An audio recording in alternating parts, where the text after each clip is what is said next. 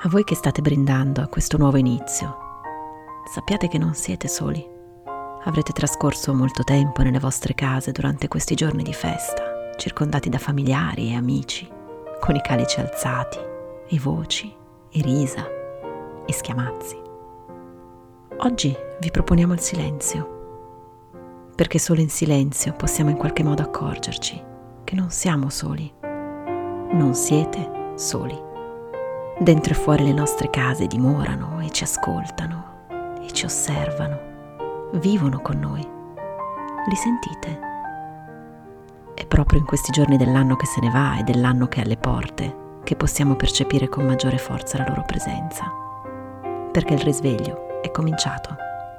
Esattamente alle 23.23 23 del 21 dicembre, la notte del solstizio d'inverno, quando la luce ha preso senza rumore sopravvento sulle tenebre la natura, bella addormentata, in quell'ora precisa ha iniziato la sua lenta rinascita. E in quei paesaggi, spenti dal gelo che vediamo dalle finestre delle nostre case addobbate a festa, risuonano deboli sospiri. Li sentite? Sono gli spiriti della natura. Hanno un'anima e hanno anche un corpo che noi non possiamo vedere. State ascoltando Vivi Podcast, storie di qui e d'altrove. Rudolf Steiner, il fondatore dell'antroposofia, li chiama esseri elementari. Sono legati al mondo delle acque, della terra, dell'aria, della luce e del fuoco. Il loro compito? Rendere la terra feconda. In questo momento sono già all'opera. Creature mitologiche leggendarie sulla cui esistenza i più piccini non hanno il minimo dubbio. Non è però necessario essere bambini per percepirli. Credeteci, incontrateli con noi. Cominciamo con le anime della terra gnomi, coboldi e nanetti. Entità intelligenti e vivaci si possono incontrare tra le pietre e i minerali accanto alle radici delle piante, a cui danno nutrimento e forza. Privi di senso morale, ma gran simpaticoni. Il buon umore è la loro caratteristica principale. Se li invitate alla vostra tavola saranno ben felici di festeggiare con voi. Se passeggiando vicino a un corso d'acqua, un fiume o un lago vi sentite talvolta osservati, sappiate che non si tratta solo di un'impressione Lì vivono le ondine, elencate tra gli elementari anche da Paracelso nei suoi studi sull'alchimia. La tradizione e il folklore le descrivono come creature prive di anima, esseri sognanti, il cui compito è osservare le piante e dare loro acqua affinché non appassiscano. Hanno voci meravigliose che possono essere udite dall'orecchio più attento, sovrapposte allo scrosciare dell'acqua.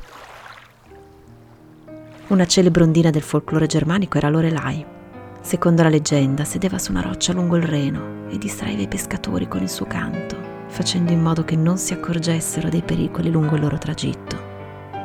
All'opera delle ondine nel tessere la bellezza di madre natura si affianca la laboriosità delle silfidi, gli spiriti dell'aria e della luce, figure agili e snelle, timide e benevole, che vivono nell'aria.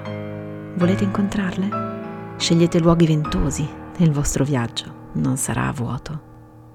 E se terra, acqua, luce e aria tanto hanno potuto, non dimentichiamoci del calore del fuoco. Le salamandre presiedono questo elemento, la cui forza ed energia garantiscono la vita di fiori e piante. Dunque l'albero che state guardando dalla finestra o il fiore che spunta nel vostro giardino sono frutto di un lavoro interminabile e di una collaborazione nascosta. Quello degli gnomi che portano i minerali dispersi nel terreno verso le radici delle piante, delle ondine che offrono acqua per non farle appassire, delle silfidi che infondono luce per il loro sano sviluppo e delle salamandre che con il loro calore garantiscono una maturazione buona. È un ciclo continuo, magico e affascinante quello che si svolge ogni giorno sotto i nostri occhi. E se pensiamo alle creature di cui vi abbiamo appena narrato, non potremo più guardare il susseguirsi delle stagioni con il medesimo sguardo vedremo in una radice che sbuca in un bosco una trama abilmente tessuta. Passeggiando sulle rive di un fiume o sotto una cascata sentiremo quel canto che si confonde con il rumore dell'acqua e non andremo più contro vento, ma accompagnati dall'aria che ci sorregge sotto braccio e ci fa procedere leggeri, perché non siamo soli. Guardiamolo il fuoco che scoppietta in questi giorni nei nostri camini. Ricordate, non siete soli. Vi auguriamo noi di Vivi un buon inizio con questa preghiera di Rudolf Steiner, che vi aiuti a guardare oltre il visibile con occhi nuovi.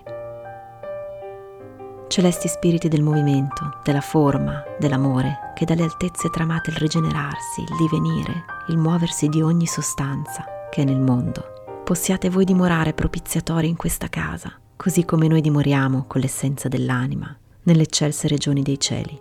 Chi entra in questa casa rechi amore, chi vi sta dentro cerchi conoscenza, chi ne esce porti pace nel suo cuore.